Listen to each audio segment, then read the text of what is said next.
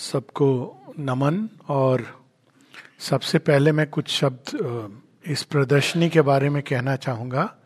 ये प्रदर्शनी नहीं है, ये आ, मेरे मन में जो विचार उठा मैं उसको अभिव्यक्त करूँगा कि मध्य प्रदेश भारतवर्ष का हृदय है और भारत इस संसार का हृदय है और मध्य प्रदेश का हृदय मुझे लग रहा है कि धार में धड़क रहा है। इस प्रदर्शनी के साथ ये भारत का हृदय बन गया है और इसका कारण एक ये है कि वैसे तो बहुत सारी प्रदर्शनियाँ देखी मैंने और लग, लगती भी हैं जगह जगह, माता जी श्री अरविंद को लेके और भी एक से एक लेकर के, लेकिन इसमें कुछ है जो अलग है और उसकी ओर मैं संकेत देना चाहूँगा। कई प्रदर्शनियाँ मैंने देखी हैं जो स्टैंडर्ड फॉर्मेट पे चलती हैं। स्टैंडर्ड फॉर्मेट क्या है कि सारे जो एग्जिबिट्स हैं बने बनाए हैं, किसी ने बना दिए हैं और हमको उनको लेके लगाना होता है। और सुधीर भाई ने तो ये बात बताई नहीं, किंतु मुझे पता है कि उनके पास भी ऐसा एक ऑप्शन था हाँ कि हमारे पास बने हुए हैं, ले जाओ और इसको लगा लो। और उन्होंने उसको रिफ्यूज़ किया और उस समय मेरी बात हुई थी और मुझे बहुत अच्छा लगा, क्योंकि ये एक केवल प्रदर्शनी नहीं है कि आपने उठा करके चित्र लगा दिए। ये एक यज्ञ है। माता जी के परिसर में जो भी काम होता है, चाहे वो झाड़ू बुहारू का काम बुहारी का काम हो, चाय बनाने का काम हो, रेलिक्स की सफाई है या कुछ भी काम है, माता जी सदैव इस बात को पर जोर देती थी कि हम स्वयं करें। आश्रम की एक छोटी सी घटना है, ये अभी प्रदर्शनी का ही चल रहा है विषय, महाभारत पर हम लोग बाद में आएंगे। तो एक लंबा समय था जब आश्रम में कोई टॉयलेट को साफ करने के लिए नहीं था, नहीं आ रहे थे, ज्वाइन नहीं कर रहे थे। जो आ रहे थे वो बाकी सब काम करेंगे, हम टॉयलेट को साफ नहीं करेंगे। तो रविंद्र जी थे, उनको बड़ी परेशानी कि जो लोग आ रहे हैं कोई ये काम करने को तैयार नहीं है। एक दिन उन्होंने माँ से कहा, माँ ये काम कोई लेने को तैयार नहीं है, मैं ही करता हूँ, चलो इसको। तो माँ ने उनसे कहा कुछ दिन रुक जाओ, मुस्कुरा के कहा कुछ दिन रुक जाओ। और बस कुछ दिनों बाद अचानक जो आश्रमाइट बनने के लिए आते थे वो यही कहते थे कि मुझे टॉयलेट अगर साफ करने का कार्य मिल जाए तो बहुत धन्य मानूंगा अपने आप को। तो गए माता जी, ये क्या ये क्या हुआ ये कैसे चमत्कार हुआ? आप देखिए चमत्कार का आधार क्या होता है और इसमें कई चीजों के संकेत मिलेंगे। तो माँ कहती है कि ये एक माइंड के अंदर रेजिस्टेंस था सबके, ये काम छोटा है, ये काम छोटा है, ये काम गंदा है, ये मैं नहीं करूँगा। लेकिन जैसे ही किसी ने इसको प्रकट किया, आपने अंदर इस बात को तोड़ा, तो उसका प्रभाव कई लोगों पे पड़ा और कई लोग सामने आए, क्योंकि उसका रिपिल इफेक्ट होता है। ये कई बार हम लोग ये नहीं जानते हैं कि नंबर गेम में हम लोग लगे रहते हैं। बात ये नहीं है कि नंबर क्वांटिटी, बात ये है कि क्वालिटी। एक व्यक्ति अगर सही रास्ते पे चलता है, सत्य के मार्ग पे चलता है, सौंदर्य के मार्ग पे चलता है, तो उसके पदचिन्ह, उसके ट्रैक पे बहुत सारे लोग स्वतः ही चलने लगते हैं उसको। और ये नहीं कि वो जान के वो व्यक्ति चल रहा है, ये इंपॉर्टेंट नहीं है, लेकिन वो कर्म इंपॉर्टेंट है, उसकी अपनी एक ऊर्जा होती है और कई लोग स्वतः ही उसमें अंदर से कहीं ना कहीं जुड़ने लगते हैं। तो ये प्रदर्शनी एक यज्ञ रूप में है और बहुत ही सुंदर। जो इसकी एक अनूठी बात यह है कि बहुत क्लटर्ड नहीं है, बहुत सारे चित्र लगा दिए, सत्तर अस्सी सौ व्यक्ति उनको पढ़ रहा है। और तीसरी अद्भुत बात ये, इसमें जो है कोर चीज़ें लगाई गई हैं, वे चीज़ें जो इस राष्ट्र की आत्मा माँ श्री अरविंद के माध्यम से और उनके योग के परिणाम स्वरूप जो होने घटित होने वाला है, उस कोर को यहाँ पर डाला गया है। जो उस एक प्रकार से जो जो हर चीज़ का जो सार होता है वो दे दिया गया है, क्योंकि कई बार जब बहुत सारी बातें होती है तो सार खो जाता है, तो सार यहाँ पर है। और तीसरी चीज मुझे जो बहुत सुंदर लगी कि श्री अरविंद के महाप्रयाण जो नहीं कहना चाहिए, माता जी, लोग अक्सर कहते हैं कि फिर क्या कहें हम। कल ही किसी ने प्रश्न किया, आप कहते हो कि महासमाधि ना कहो, आप कहते हो कि महाप्रयाण ना कहो, तो फिर क्या कहें? तो मैंने कहा जो माँ ने कहा है डिवाइन सैक्रिफाइस, दिव्य यज्ञ, महायज्ञ, उसी महायज्ञ की ये पूर्ण होती है. It is the completest offering, last offering. तो ये उस महायज्ञ की पूर्ण होती है. और प्रारंभ में जो पिक्चर है, जो चित्र है, पहली बात, एक और बात, कई लोगों को ये बात पता होगी, लेकिन ये चित्र चित्र नहीं है. माँ ने कहा है, श्री अरविंद ने भी इस बात की पुष्टि की है कि मेरे सभी चित्रों में, हमारे सभी चित्रों में हमारी चेतना का एक अंश विद्यमान है. Something of me is present in these photographs. और केवल हम उनको देखते हैं तो वो अपने आप में योग है, अपने आप में ध्यान है. पूछते थे लोग श्री अरविंद से कि हम तो बड़े दूर बैठे हैं, पॉन्डिचेरी नहीं आ सकते हैं, तो हम क्या करें? तो श्री अरविंद कहते थे concentrate on the mother's photograph and mine. यदि हम केवल उनके चित्रों पे ध्यान करें बाहर से आंखें खोल के, तो हम उनकी उपस्थिति को अपने अंदर uh, महसूस भी कर सकते हैं और योग यात्रा में चल सकते हैं. It is a process of yoga. तो उनके इस महायज्ञ से प्रारंभ होता है पूर्ण आहुति, और एक बहुत ही स्ट्रांग इम्पैक्ट होता है. फिर हम जाते हैं जहाँ जहाँ ये पूरे, जिसमें जो सार है श्री अरविंद के जीवन का, वो यहाँ उड़ेल दिया गया है. बहुत अद्भुत अनुभूति मुझे, विशेषकर जब मैंने वो चित्र देखा जिसमें सावित्री की वो पंक्तियाँ हैं, माँ श्री अरविंद के दोनों चित्र में भी, वो तो खैर इंडिविजुअल कनेक्ट है कि my spirit's liberty I ask for all. कितना अद्भुत है. मैं तो मुक्त हुआ और मैंने, मेरे अंदर रूपांतरण हो रहा है, लेकिन इसको मैं सबके लिए मांगता हूं.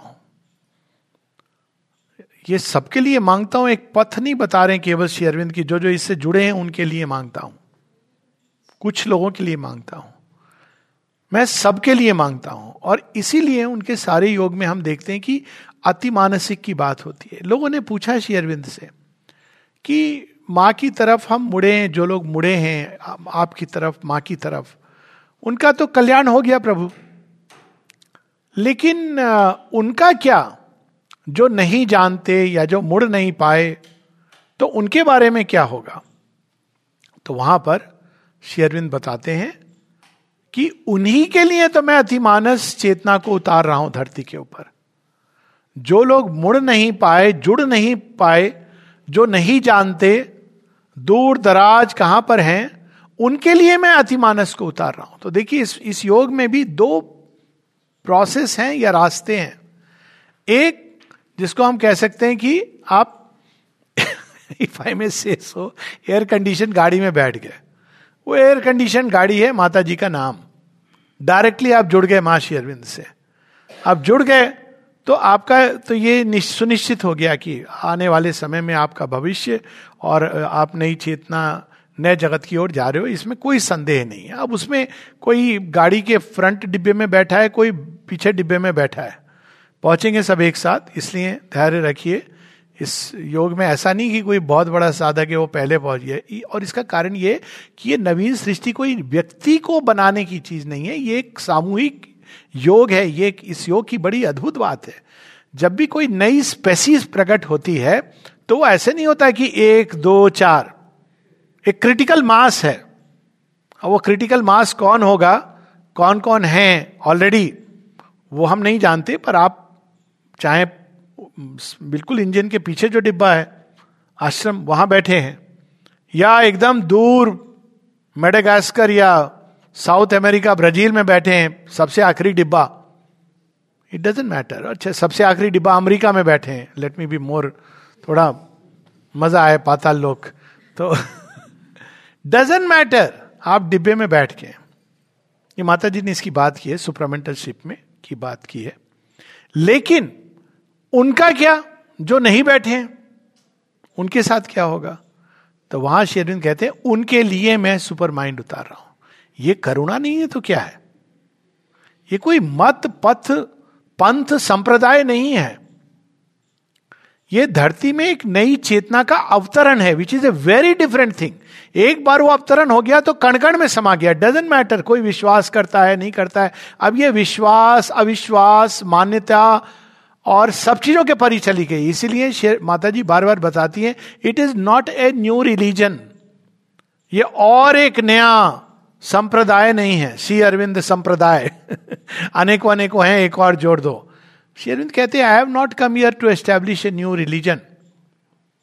तो फिर आप क्या करने, मतलब ये रिलीजन ने जहां तक पहुंचा है, रिलीजन का जो अल्टीमेट था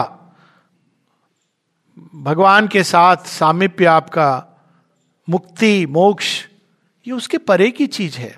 I have not come here to establish a new religion. I have not come here to establish मठ्स और टू क्रिएट सन्यासीज. ऐसे नहीं कि हम रंग दे तू मोहे गेरुआ, ये करने के लिए मैं नहीं आया हूं, ना ये करने के लिए आया हूं कि मैं एक मठ, कई सारे मठ एस्टैब्लिश हो गए. ये श्री अरविंद मठ नहीं है. तो फिर क्या करने आया हूं? श्री अरविंद कहते हैं, I have come to call the souls of the strong to the Leela of Krishna and Kali. Shyam और श्यामा, इनकी एक नई लीला. अब यहां से महाभारत प्रारंभ हो जाती है. ये श्याम और श्यामा का क्या कॉम्बिनेशन है, कृष्ण और काली का. हम लोगों ने तो राधा कृष्ण सुना है. यही तो बात है, राधा और कृष्ण. श्रीमद् भागवत में हम देखते हैं, कई लोग कहते हैं कि पता नहीं कि राधा थी कि नहीं थी, पर द्रौपदी को सब जानते हैं. श्री कृष्ण लीला का जो महारास है, जो ऋषियों ने अपनी वाणी से प्रकट किया, वो एक सत्य है, लेकिन एक अलग स्तर का सत्य है. वो प्रकट होगा निश्चित रूप से. वृंदावन, इटर्नल वृंदावन एग्जिस्ट करता है, माता जी इसको बताती हैं, लेकिन अभी वो प्रकट होने के लिए तैयार नहीं है. श्री कृष्ण प्रारंभ करते हैं, माता जी बताते हैं कि श्री कृष्ण क्यों आए थे. To teach to us, to show to us how we can live with freedom and delight. स्वाभाविक रूप से, नॉर्मली एंड नेचुरली. वो कोई ऐसा नहीं कि कोई अलग जगह जाकर, बड़े नॉर्मल नेचुरल, लेकिन विथ फ्रीडम, असली स्वतंत्रता, जीवन मुक्त एंड डिलाइट, आनंद. लेकिन संसार तैयार नहीं था. तो क्या होता है उसके बाद? महाभारत. अब अब आगे या कृष्णा और काली का नृत्य. काली कौन थी महाभारत के समय? द्रौपदी. ये सर्वविदित है कि वो माँ काली का एक अवतार थी. इसीलिए जब उनको स्पर्श करता है, बल्कि दृष्टि डालता है, कंस कह रहा हूं मैं, वो दुशासन, दुशासन ने तो टच किया, उसने तो अपना सर्वनाश कर दिया. लेकिन दुर्योधन जब कुदृष्टि डालता है महाकाली के ऊपर, उस दिन यह निश्चित हो जाता है कि अब कुरु साम्राज्य का अंत होगा. तो ऐसा क्या है? ये सारा युद्ध जो बाहर से दिखता है, जो ये युद्ध क्या है? भगवान शांति से काम क्यों नहीं हो सकता है? करते हैं भगवान प्रयास. राम जी ने भी किया था, अंगद को भेजा, हनुमान जी हनुमान जी को भेज के बता दिया, देख तू मेरे से उलझ मत.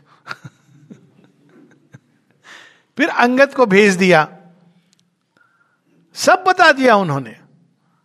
अब नहीं, याद नहीं, उसके भी पहले, अंगद और हनुमान के पहले माता सीता गई, अपनी मर्जी से गई. कौन कहता है किडनैप? रावण की मजाल है कि स्पर्श कर सके माँ सीता का. लेकिन माता सीता जाती है कि प्यार कहीं ना कहीं करता है, और था ये मेरा ही पार्षद था, वो थे ना, वो जय विजय थे, तो वो उनको, इसको थोड़ा मैं मौका देती हूँ, प्यार करता है, देखूं जाके कैसे रखता है. एक महीने का उसको ये कितने समय कितना समय मिलता है, लेकिन वो सुधरता नहीं है, समझता नहीं है, प्रेम कैसे करना है उसको नहीं पता है. हर चीज बल से, शक्ति चाहिए बल से, समर्पण का भाव नहीं है, भक्ति नहीं है, श्रद्धा नहीं है. तब फिर जगन माता जो माता सीता के रूप में है, हनुमान जी आते हैं, अंगद जी आते हैं, बार बार उनको एक ही मैसेज देते हैं, सरेंडर, बट नो. तो युद्ध होता है. फिर श्री कृष्ण आते हैं, अंत तक पांच गांव दे दे, बाकी सब तो हम सबको पता है, वो बड़ी सुंदर रश्मि रथी में लिख दिया है बांधने का प्रयास करता है। तो उस समय श्री कृष्ण एक बड़ा सुंदर संकेत देते हैं गीता में, यदा यदा हि धर्मस्य ग्लानि। ये धर्म क्या है जिसकी ग्लानि की बात कर रहे हैं। अभी हम लोग धर्म से समझते हैं मत संप्रदाय, क्यों? क्योंकि अभी हम लोग सब कुछ हमारा भ्रष्ट हो गया। वो रिलीजन, किसी ने कह दिया रिलीजन तो हम भी रिलीजन। अब उस समय श्री कृष्ण के समय कौन सा रिलीजन था, किस धर्म की बात कर रहे हैं? वहां क्रिश्चियनिटी थी, बुद्धिज्म थी, इस्लाम, जू थे, कोई भी नहीं था। किस धर्म की बात कर रहे हैं? निश्चित रूप से ये इस धर्म की बात नहीं कर रहे हैं जिसको रिलीजन रिलीजन बोल करके। हम ये कह सकते हैं कि हर युग में अब धर्म की व्याख्या हम लोग बहुत बार कर चुके हैं, उसके उसमें नहीं जाऊंगा, किंतु मूल रूप से धर्म के तीन अर्थ होते हैं। एक जो कोर में, कोर का सत्य क्या है। कुछ लोग कहते हैं ये इस सृष्टि के मूल में कामना है, डिजायर है, उससे सृष्टि प्रथम हुई। तो आपने क्या समझा कि वो कामना उसके कोर में है। लेकिन धर्म क्या है जो हमको बताता है कोर में धर्म ध्र वो क्या है जिसने धारण किया इस पृथ्वी को। सनातन धर्म क्या बताता है कि नहीं, आनंद, आनंदम ब्रह्मेति, इसके कोर में आनंद है। रसो वैसहा, क्या अद्भुत वो है। और देखिए अभी हम लोग इतनी सुंदर बात सुन रहे थे, सुंदर, सौंदर्य भारतवर्ष की अनेकों अनेकों विशेषताओं में एक विशेषता ये है कि हमने सत्य, सत्य एक हार्श बेयर रियलिटी नहीं है जैसा कि हमको एक कुछ आइडियोलॉजीज बताती हैं। कहते हैं सत्य को देखने का साहस करोगे? हाँ भाई, सत्य को नहीं देखेंगे तो क्यों, किस क्यों? क्योंकि हम कहते हैं सत्यम शिवम सुंदरम, सुंदर है। किसने कहा हार्श बेयर रियलिटी है? विज्ञान भी कहता है, हम भी सत्य को ढूंढ रहे हैं। कैसा है उसका सत्य? Cold, impersonal, cold. विज्ञान की भाषा में अगर आप सत्य को पकड़ने जाएं तो लगता है क्या बता रहे हो, ये सत्य है, इसके लिए इतनी खोज कर रहे हो। हमारे यहाँ सत्य इस सुंदर और शिव, ऑस्पिशियस है, गुड है। माता जी ने एक बार मैसेज दिया था जिपमर को, पॉन्डिचेरी में हॉस्पिटल है, और उसको मैसेज दिया था। मैंने बताया क्या मैसेज दिया था, ट्रूथ क्योर्स, वेरिटास क्यूरिटास। सत्य हमें उपचार करता है हमारा। कभी इस पर रिफ्लेक्ट कीजिएगा। नाना प्रकार के जो रोग हैं हमारे अंदर, इसके मूल में हमारे अवचेतन में सत्य को ढकने वाली बहुत सी परतें हैं।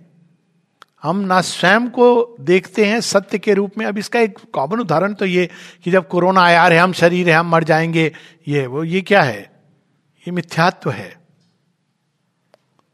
भारतवर्ष में, भारतवर्ष की वे आर्य संतानें जो विश्वास करती हैं कि मृत्यु नहीं होती कुछ।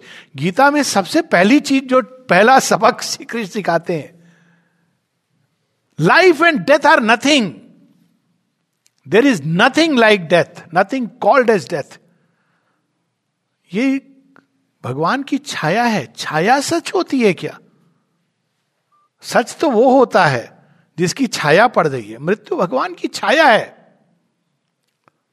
उनको देखो जिनकी ये छाया इस समय पड़ रही है, तो छाया वैनिश हो जाती है। सत्य नहीं है, ये एक पैसेज है। श्री अरविंद बताते हैं, death is a stair, a stumbling stride the soul must take.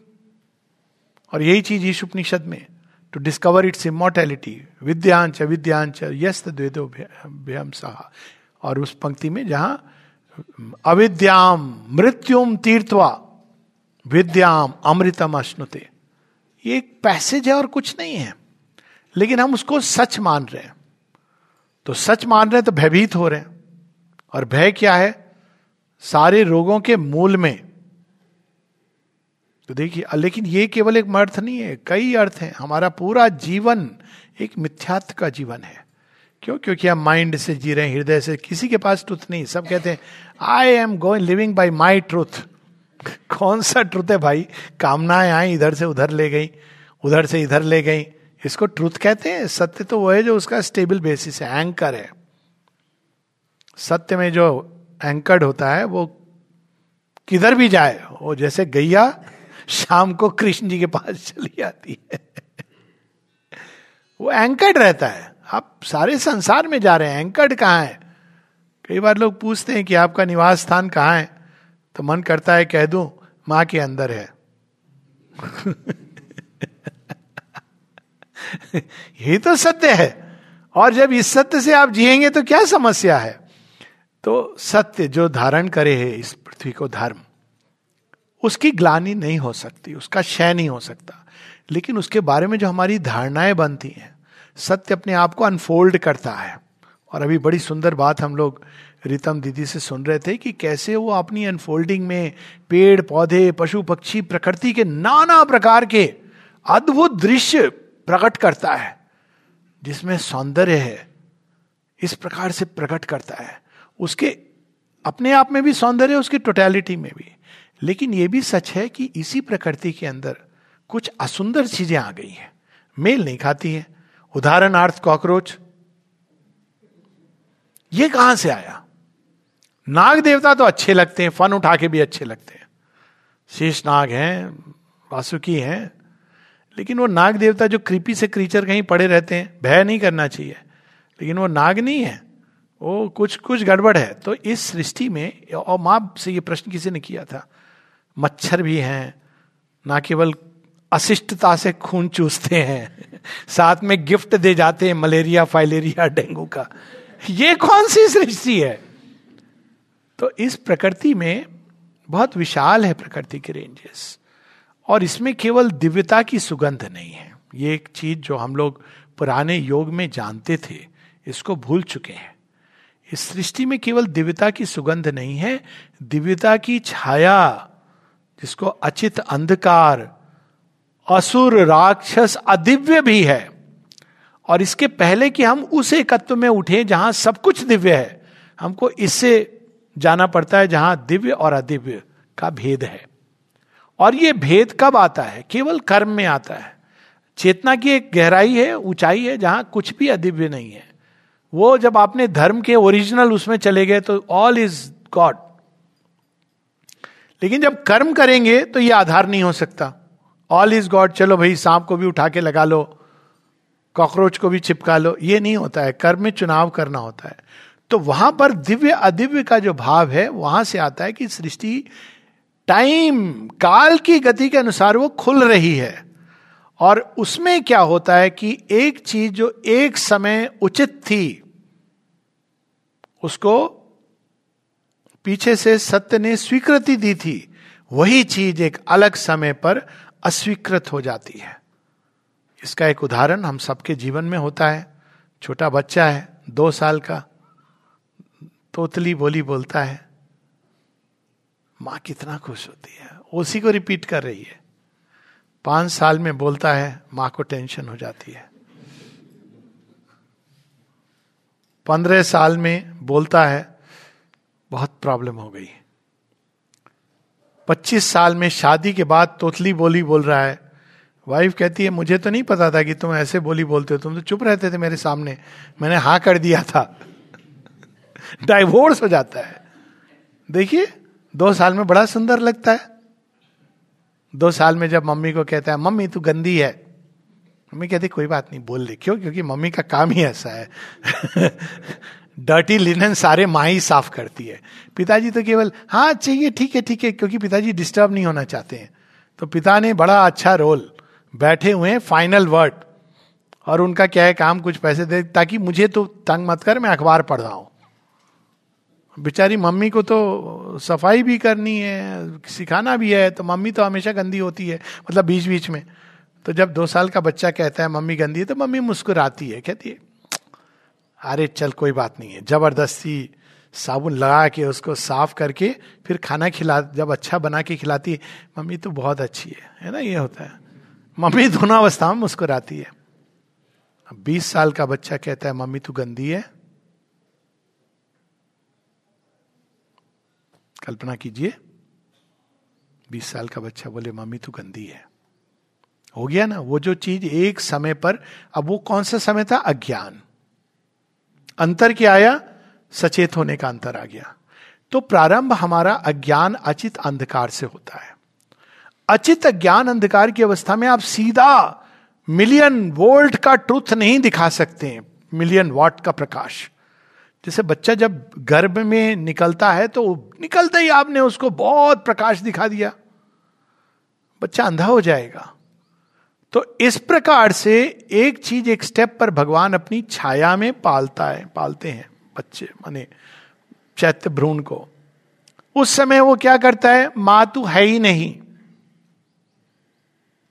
Divine does not exist, ठीक है उस समय के लिए। लेकिन यही चीज थोड़ा और बड़ा होता है तो भगवान कौन हो जाता है, हमारे वो पशु की बलि होगी, और पशु की बलि देकर केवल एक सीमित भगवान से लाभ की अपेक्षा होगी। फिर चेतना का और उन्नयन होता है, विकास होता है। तो वो भगवान जिसकी हम बाहर पूजा कर रहे हैं, वो भगवान हमारे अंदर आ जाते हैं, एक नया संबंध जोड़ने लगता है। लेकिन अभी भी संबंध है, तुम वहां हो गिरधारी, तुम यहां हो गिरधारी, कन्हैया तुम वहां हो, मैं कहाँ हूं, मैं इस जगत में लौट रहा हूं, सन रहे मेरे पांव कीचड़ में। फिर थोड़ा और विकास होता है तो हम क्या करते हैं, भगवान तुम ही तो हो जो मेरा सच्चा स्व है। और विकास होता है, भगवान दूरी मिटती जा रही है। कभी तो समझ नहीं आता कि तुम तुम हो और मैं मैं हूं, या मैं और तुम एक हो। श्री रामकृष्ण परमहंस के साथ ऐसे होता था ना, पूजा करते करते वो फूल कभी कभी अपने ऊपर डाल लेते, लोग कहते थे कि क्या कर रहे हैं।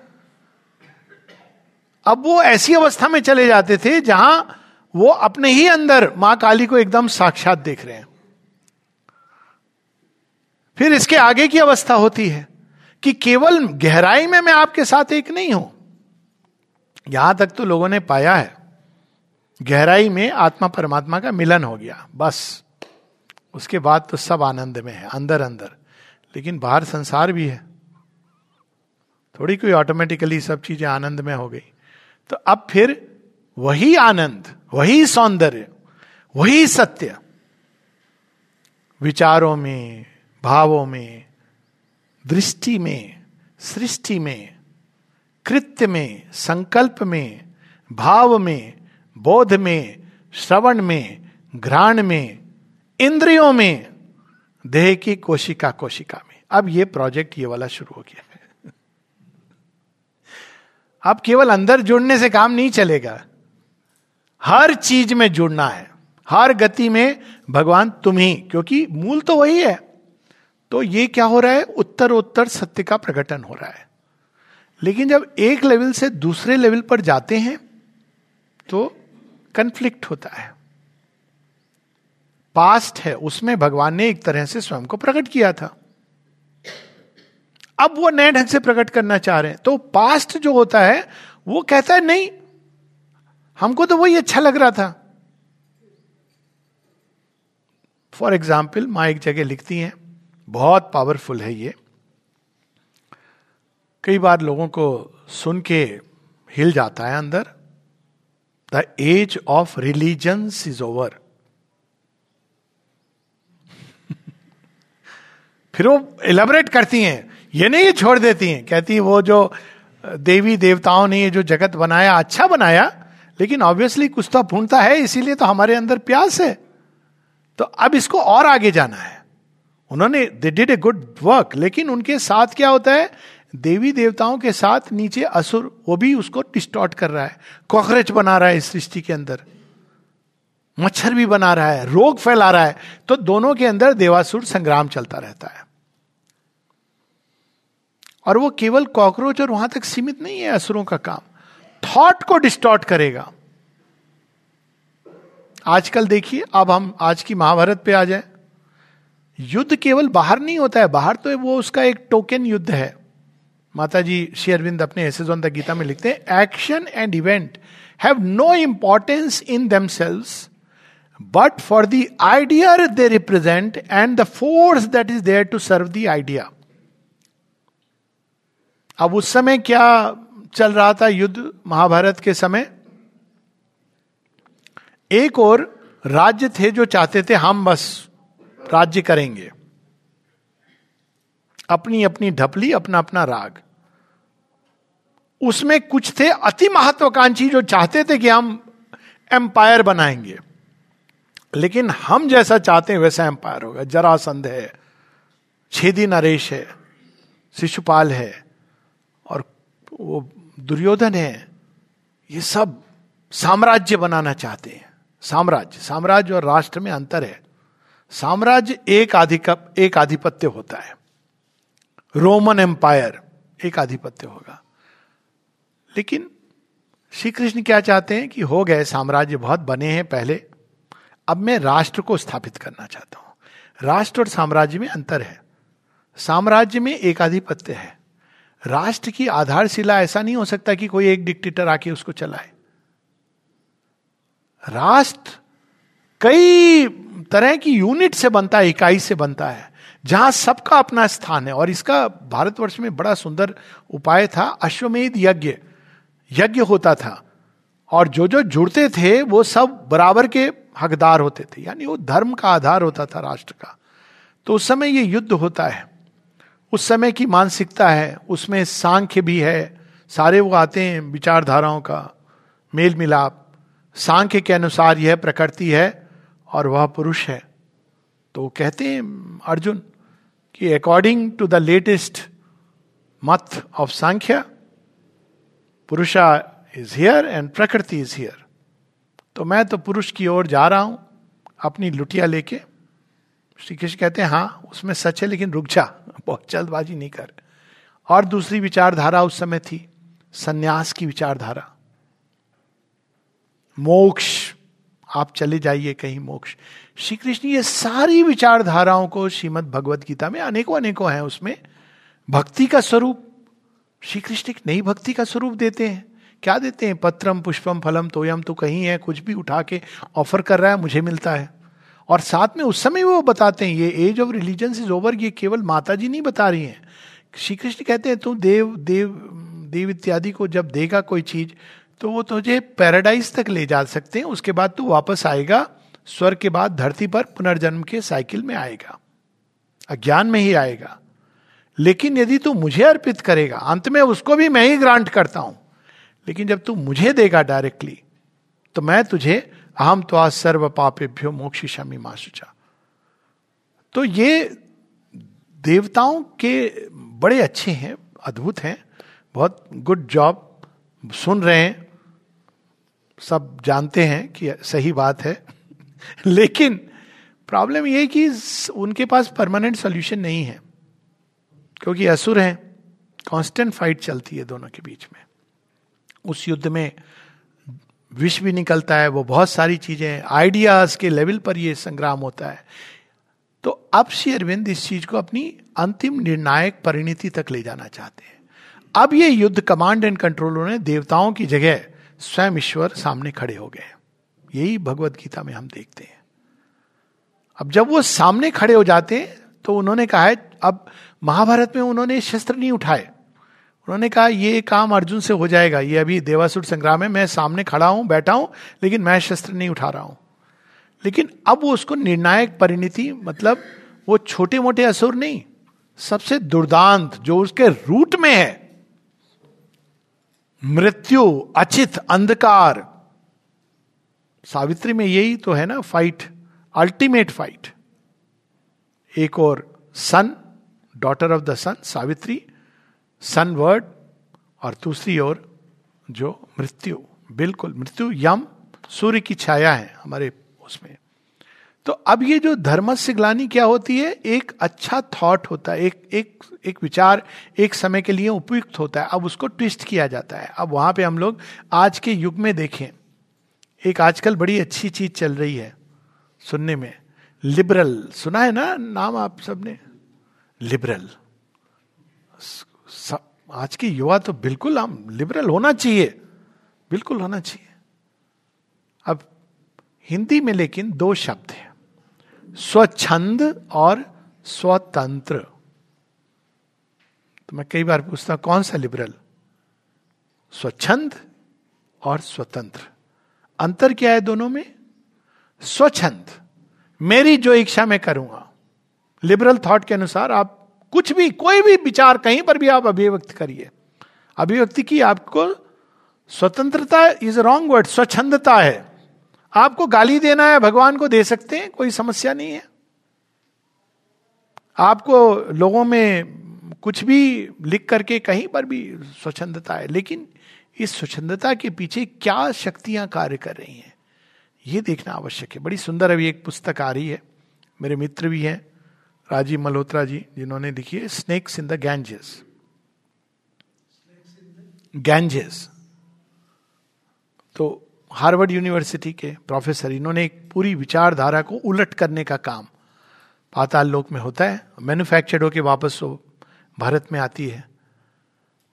तो उसमें कई सारी ऐसी चीजें, और उसमें एक ये जो लिबरल थॉट है, लिबरल थॉट वर्ड कितना देखिए स्ट्राइकिंग है, हर किसी को अच्छा लगता है। लिबर लिबर्टी होनी चाहिए, हम सब चाहते हैं कि स्वतंत्रता हो, लेकिन स्वतंत्रता होती क्या है? स्वच्छंदता में नहीं होती है, सेल्फ मास्टरी में होती है। बड़ी सुंदर एक ब्लैक फिल्म देखी होगी आप आप सबने, कई लोगों ने देखी होगी। वो फिल्म अच्छी है, ये नहीं कि उस डायरेक्टर की सारी फिल्में अच्छी हैं, पर वो फिल्म अच्छी है। ये भेद पता होना चाहिए, नहीं तो ये हो जाता है ना। हम छोटे थे तो डायरेक्टर के नाम से देखते थे, हीरो के नाम से कभी नहीं, डायरेक्टर अच्छा है। लेकिन अब पता चला कि नहीं, ये कैसे चीज़ें डिस्टॉर्ट होती हैं।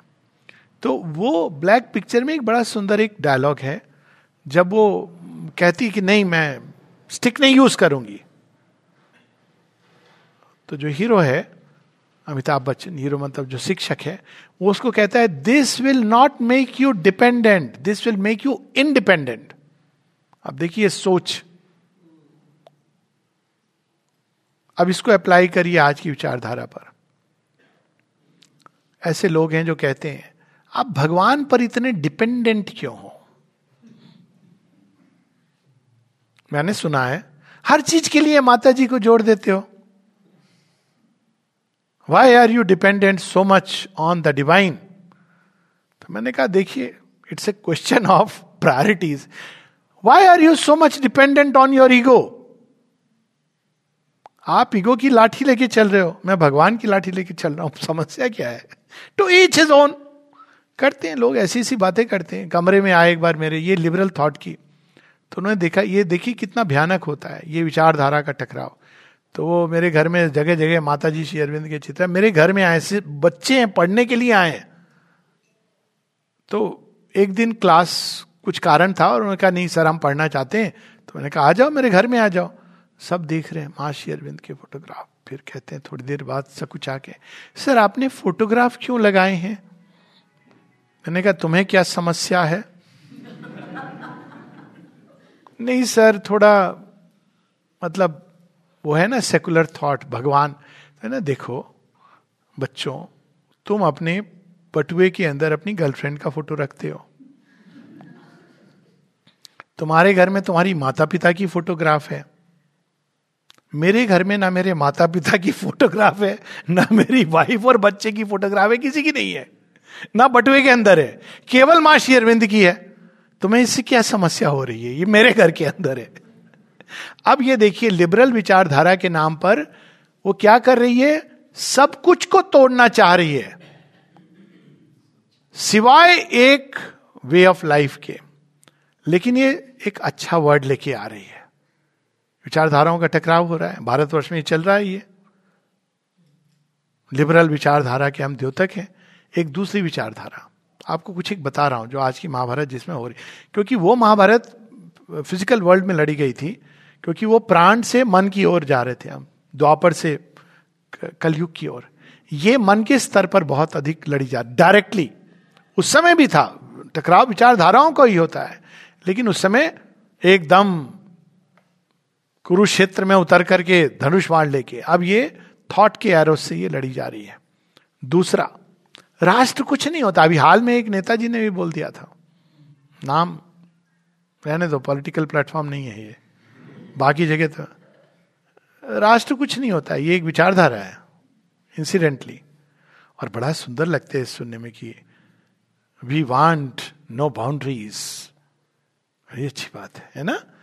सारा विश्व एक है, बैठे हुए चीनी उधर। इस बात को हम मान जाएं कि राष्ट्र कुछ नहीं होता। एक तरफ चीनी बैठे हैं, दूसरी तरफ मुल्ला बैठे हैं। कब ये लोग इस विचारधारा में मान लें कि कुछ नहीं होता राष्ट्र, बाकी हम संभाल लेंगे। समझ रहे थे डेंजर्स, राष्ट्र कुछ नहीं होता। तो जिस दिन आपने ये ये एक सत्य है, लेकिन ये सत्य ऐसे नहीं है जैसे हम समझ रहे हैं। राष्ट्र का अपना औचित्य है, जैसे राष्ट्र का सत्य परिवार के सत्य को नेगेट नहीं करता है, उसका उन्नयन करता है। My self for the country, my family for the country. वो नेगेट नहीं करता कि नहीं अब तुम परिवार का देखभाल नहीं करो, परिवार की बाउंड्री चली गई। आल्डो हक्सले की है ना न्यू न्यू वर्ल्ड, जिसमें वो कहते हैं कि सारे बच्चे, एक समाज उसको देखभाल करेगा। It's doesn't mean that. आप परिवार का स्थान है, परिवार से तो आप राष्ट्रवाद का लेसन लोगे। उसी प्रकार से राष्ट्र का स्थान है, राष्ट्र से ही आप विश्वगत सारी मानवता एक है, इसका पाठ राष्ट्र से पढ़ोगे। कैसे? राष्ट्र में क्या होता है? भिन्न भिन्नताएं हैं, और कैसे इन भिन्नताओं को हम समन्वय करते हैं, ये एक पहला। जैसे परिवार में भिन्नताएं नहीं होती, थोड़ी बहुत होती है नेचर की, पर लोग प्रयास करते हैं समन्वय लाने का, सामंजस्य लाने का। राष्ट्र में भिन्नताएं बढ़ जाती हैं, सब चीज में भिन्न है, बोल चाल, भाषा, खान पीन, सब में। अब इन भिन्नताओं को आप किस आधार पर मैनेज करते हैं हम लोग राष्ट्र को? क्या चीज कॉमन थ्रेड होती है? कश्मीर से कन्याकुमारी तक क्या कॉमन है? शिव जी कॉमन है। सुनिए कन्याकुमारी की कहानी, कैलाश से वो कन्याकुमारी जाते हैं, शिव जी कॉमन है। और आपके पाकिस्तान से लेकर मणिपुर और उसके आगे कौन कॉमन है? कृष्ण जी कॉमन है। सेम कल्चर है। कोई कल बात हो रही थी, कल परसों, कि रतलाम में इतनी सुंदर rangoli.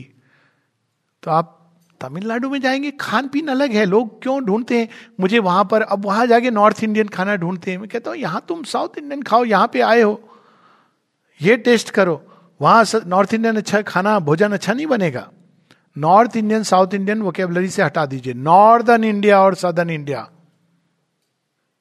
There is nothing like north India, south India. India is one and individual. पर northern India, southern India, dislocated India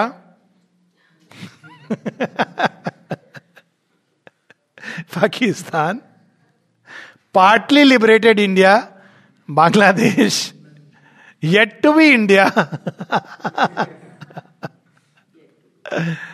क्यों क्यों ऐसा कहा जा रहा है? आप देखिए अपने पुरातन इतिहास को देखिए। गांधार में किसका राज्य था? Modern Gandhara is Kandahar. किसका राज्य था? गांधारी कहाँ की थी? सावित्री कहाँ की थी?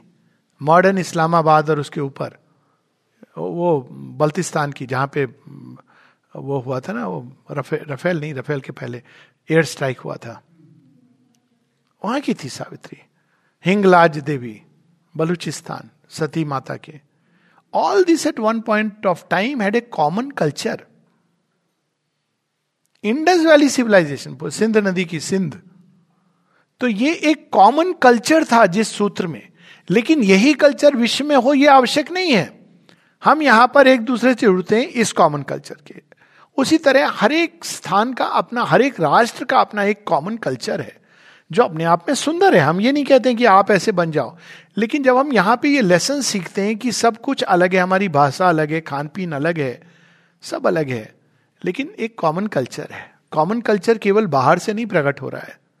केवल मंदिर भी भिन्न हैं। अगर आप देखो सदर्न इंडिया के जो मंदिर हैं, नॉर्दर्न इंडिया के मंदिर हैं, वेस्ट चीज बड़े अद्भुत हैं, अलग अलग हैं, लेकिन कॉमन कल्चर। हमारे यहाँ कुछ चीज़ें हैं जो बिल्कुल हमारी प्रकृति के अंदर है, इनबिल्ट है, हमारे डीएनए में है, इनग्रेन्ड है।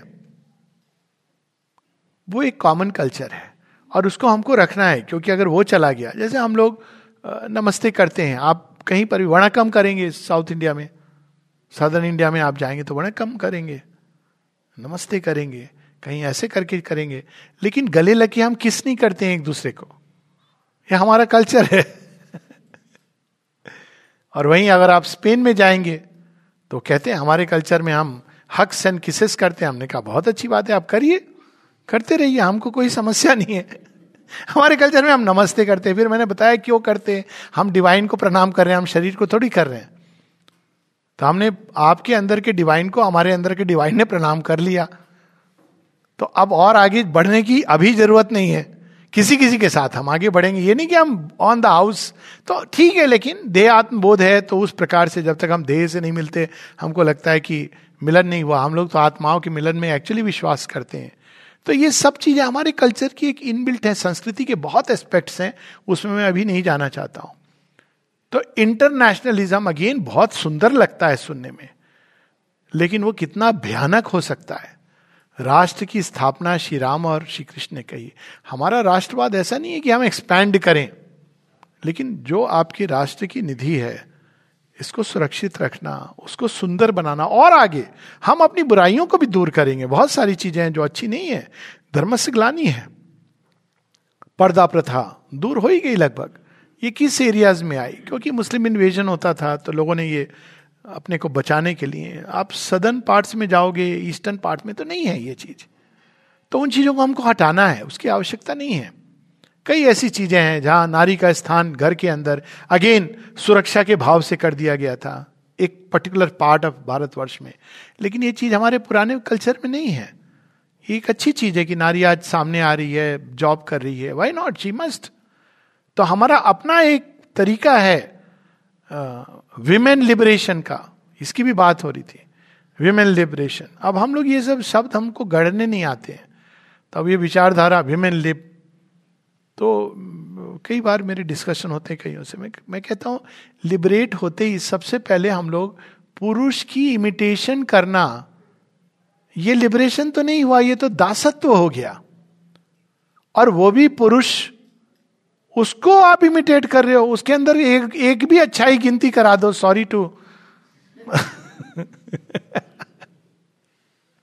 आप उसको इमिटेट कर रहे हो जो करने योग्य नहीं है।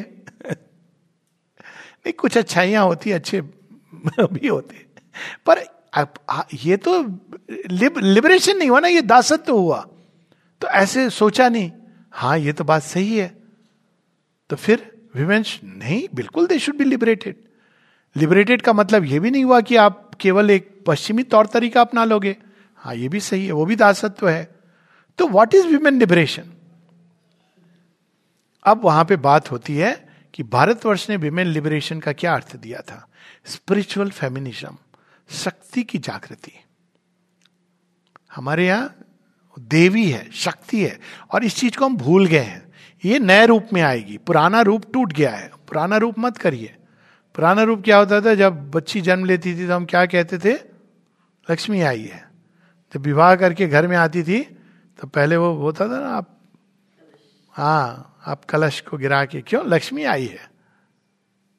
अब ये नहीं जरूरी है कि आप वो सब करिए, अन्न को ऐसे करने की जरूरत नहीं है, उसका रूप पकड़, सत्य पकड़िए। अब धर्म से ग्लानी क्या हुई, बाहर से हम पकड़े रहे, अंदर से हम उसको भूल गए। तो जब लड़की आई तो रस्म आपने निभाई, भाई वो कलश ले आना, ये वो सब सब कर दिया, लेकिन जैसे ही अंदर आई तो वो, वो लक्ष्मी जी तो कहीं और चली गई, दासी बन गई। चूल्हा चक्का सम, चक्की संभाल, मेरा बच्चा निकम्मा है, कपड़े तो धोना, मेरा बच्चा यूजलेस है। मतलब यही है, बोलती नहीं है, मेरा बच्चा किसी काम का नहीं है सिवाय पैसा कमाने के। अब ये क्या है, धर्म से ग्लानी है, क्योंकि वो फॉर्म है पर उसका सत्य चला गया। कई ऐसी चीजें हैं जो फॉर्म्स उनके, अब उनके ओरिजिन स्पिरिट में जाओगे तो बहुत सुंदर थी, इंक्लूडिंग जो संतान, जो बेटे का जो होता था ना बड़ा, तो अब देखिए इसके पीछे सत्य क्या था और क्या बन गया है विकृत, और अच्छा है चला गया है। बेटा घर में रहता था, अब जब बेटा, बेटे के ऊपर क्या बोझ था, उसको पितृ ऋण चुकाना होता था। पितृ ऋण केवल ये नहीं था कि बाप के जितने कर्जे हैं बेटा चुकाएगा पितृ ऋण था जो प्रारंभ हुआ है, जिस ऋषि ने कोई प्रारंभ की एक प्रोजेक्ट, उसको पूरा करना बेटे का काम है। बहुत बड़ा भार है भाई, बेटा ना बनना। बेटा बनना मतलब सारा भार आपको उठाना है। बेटी का फिर क्या स्थान था? अब उसने इस परिवार में कुछ देख देखा है, सीखा है, अब वो नए घर में जाएगी, अब इन दोनों को जोड़ के एक समन्वय लाएगी, तभी तो वो नई सृष्टि की रचना करती है, जननी है। अद्भुत काम है उसका। वो स्वयं को भूल करके एक नई सृष्टि को जन्म लेती है। लेकिन बस ये भूल हम लोग करते हैं कि उसको हम पिता का नाम देते हैं। माता का नाम होना चाहिए। पिता के बारे में डाउट हो सकता है, माता के बारे में डाउट नहीं होता। यह ये भी हमारे उसमें ना सत्यकाम जाबाली की कथा। तो now see if we look at it from this point of view, तो उसके अंदर एक सत्य है जो बेटी कर सकती है वो कोई नहीं कर सकता है। वो समन्वय, वो धरती को पकड़ के, इसीलिए जितने माता पिता हैं जिनकी बेटियां नहीं है, really it is not a very good state, because last में बेटी ही देखभाल करती है। वो ऐसे जोड़ती है ना हर चीज को जमीन के साथ, विद अर्थ, अर्थ नेचर का उसके अंदर होता है। जिस भी कहानी किंग लेयर वेस्टर्न कंटेक्स्ट में भी यही है, भारतवर्ष में बेटी देखभाल करती है, बेटे भी करते हैं कुछ एक, आजकल थोड़े बेटे भी चेंज हो रहे हैं, अच्छी बात है। पहले बस पैसा दे दिया, हॉस्पिटल ले गए, ये सब करते थे बेटे। आजकल थोड़ा मॉडल बदल रहा है ना, नई सृष्टि आ रही है, अच्छी बात है। बेटा बेटी एक हो रहे हैं, बहुत अच्छी बात है। फेमिनाइन जाग रही है, लेकिन स्पिरिचुअल फेमिनिज्म ये भारतवर्ष, उसमें दुर्गा भी है। दुर्गा की स्टोरी ये है, नारी सक्षम है, अकेले स्ट्रांग है। दुर्गा का देखिए ideal, she is strength and beauty together. Western context context से क्या आया नारी के बारे में, जो आजकल फेमिनिज्म है? नारी तो प्लेजर ऑब्जेक्ट है। उसके आधार पर जितने सिनेमा बने, हीरोइन क्या होती थी? बिचारी, अबला, हीरो आके बचाएगा, वो रो रही है बस, या डांस कर रही है कि मेरा हीरो आएगा।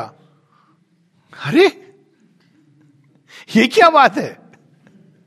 Why are you waiting for a hero? You are the hero on the spot. ये चीज, कई इस तरह की चीजें हुई जिसके कारण हम भूल गए दुर्गा को, भूल गए सीता को। सीता की स्टोरी देखिए कितनी अद्भुत है ना। रावण के ल्योर से वो परेशान होती है, ना पति के त्याग से वो परेशान होती है। वो बच्चों को जन्म देती है, बिटरनेस नहीं आने देती। ये नहीं कि डाइवोर्स सूट फाइल कर रही हूं मैं, कोर्ट में मिलना मुझसे। और वहीं दूसरी ओर दूसरा एग्जाम्पल है शकुंतला, क्या स्ट्रेंथ है, क्लेम्स द किंगडम। तुम्हारा बेटा है, डीएनए टेस्ट नहीं है हमारे पास, लेकिन your word and my word, divine is the witness. तो ये सारे सत्य धीरे धीरे कालांतर में बाहर, बाहरी रूप, ये धर्म का जो बाहरी रूप है वो, उसके अंदर स्पिरिट ट्रैप्ड हो जाती है। अब वहां पे हम एज ऑफ रिलीजन्स की बात करते हैं। एज ऑफ रिलीजन्स में क्या हुआ?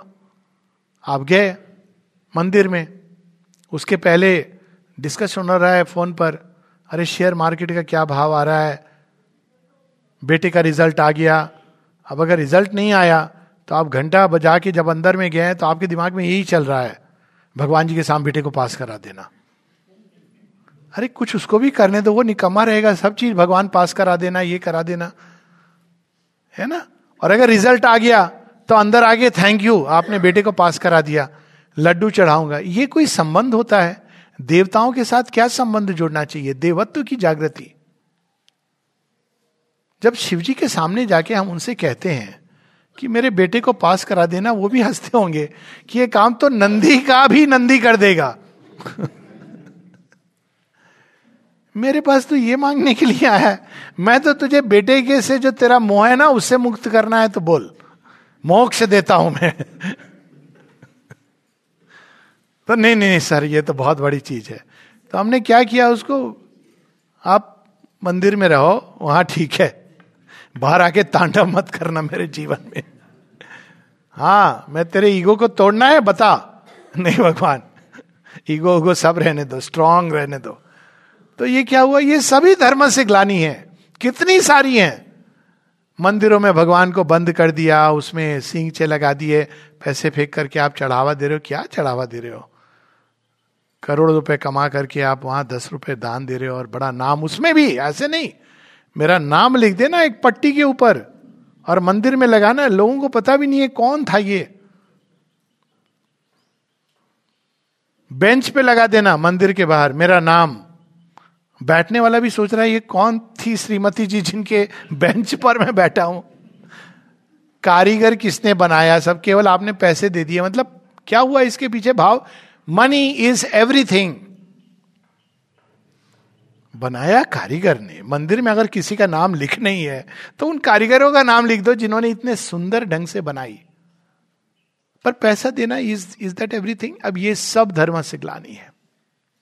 तभी श्री अरविंद, जो हम लोगों ने नीचे में सुना, म्रियमान भारतवर्ष, म्रियमान अवस्था में, कोमाटोस।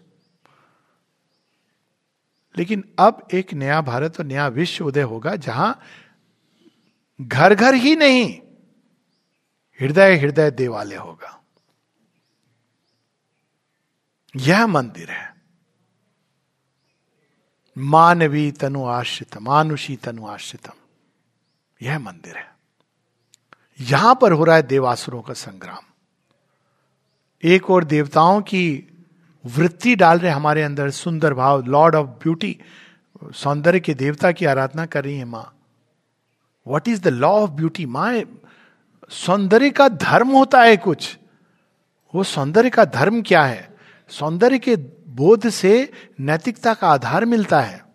नैतिकता हम मॉरल साइंस में गुड और बैड नहीं सीखते हैं, ये तो हम लोग बचपन में कॉन्वेंट में सिखा दिया गुड और बैड, आज तक नहीं समझ आया आधार क्या है इसका।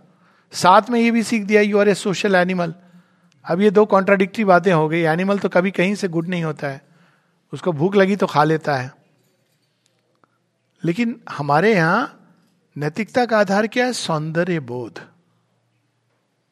और यदि ये जाग जाए बच्चों के अंदर तो हम बहुत सुंदर उन्मेष करेंगे नई सृष्टि का। माता जी के पास जब कोई कंप्लेंट लेके गया एक बच्चे की, और कई बार ऐसे माता जी बता दी हुई है बच्चों को क्या सिखाओ, तो माँ ने उस बच्चे को बुलाया। माँ कहती थी you feel in your heart what you have done is correct और नॉट। अब लेकिन देखिए बच्ची चुप हो जाती, कहती mother I have done the right thing. माँ कहती ऑल राइट, कुछ नहीं कहती उसके आगे। टीचर की कंप्लेंट एक तरफ। You know the reason? कभी प्रयास कीजिए, हम सब के लिए हैं। जब माइंड कंफ्यूज होता है ये करूं या वो करूं, केवल कुछ क्षणों के लिए हृदय में कि what should I do, you will get just the right answer. Mind will confuse, मैंने जो किया वो उचित किया कि नहीं। बिल्कुल heart will tell without any लाग लपेट। माइंड जैसी माइंड में गया वो दस चीजें उसमें, हाँ ठीक ही किया, क्या करूं मैं, परिस्थितियां ऐसी थी, मौसम ऐसा था, वातावरण ऐसा था। अंत में वो एक बड़े ट्रुथ को भी, भगवान की यही इच्छा थी नहीं नहीं वो वो सुधीर भाई हंस रहे क्योंकि लाइट नहीं थी तो उन्होंने कहा जैसी माता जी की इच्छा। मैंने कहा माता जी की इच्छा या भगवान की, मनुष्य की दुर्बुद्धि या ग्रहणशीलता का भाव। माँ थोड़ी चाहेंगी कि लाइट ना हो, लेकिन मनुष्य है, उसकी सीमाएं हैं, उसको पता नहीं है कब पावर कट करना है कब नहीं करना है वो सिखाए हुए तरीके से चल रहा है। तो भगवान और मनुष्य का खेल, इसी से तो सत्य प्रकट होता है। भगवान ऐसे नहीं, वो यही तो धर्म, उसको प्रकट करने का ये हम लोगों का कार्य है। लेकिन धर्म पुराने रूप में नहीं आता है, हर बार वो नए रूप को लेके एक कदम आगे जाता है। धर्म तब तक नहीं रुकता है, रोकता अपनी गति को जब तक सत्य की पूर्णता को ना प्रकट कर दे। अब सनातन धर्म की दृष्टि से अगर देखिए तो क्या हम सब पूर्ण है? नहीं है। ये उत्तर मतलब it doesn't require rocket science नहीं है पूर्ण। क्या हम भगवान की सृष्टि है? हाँ, फिर क्या? अभी काम बाकी है, पिक्चर अभी बाकी है। We are all work in progress.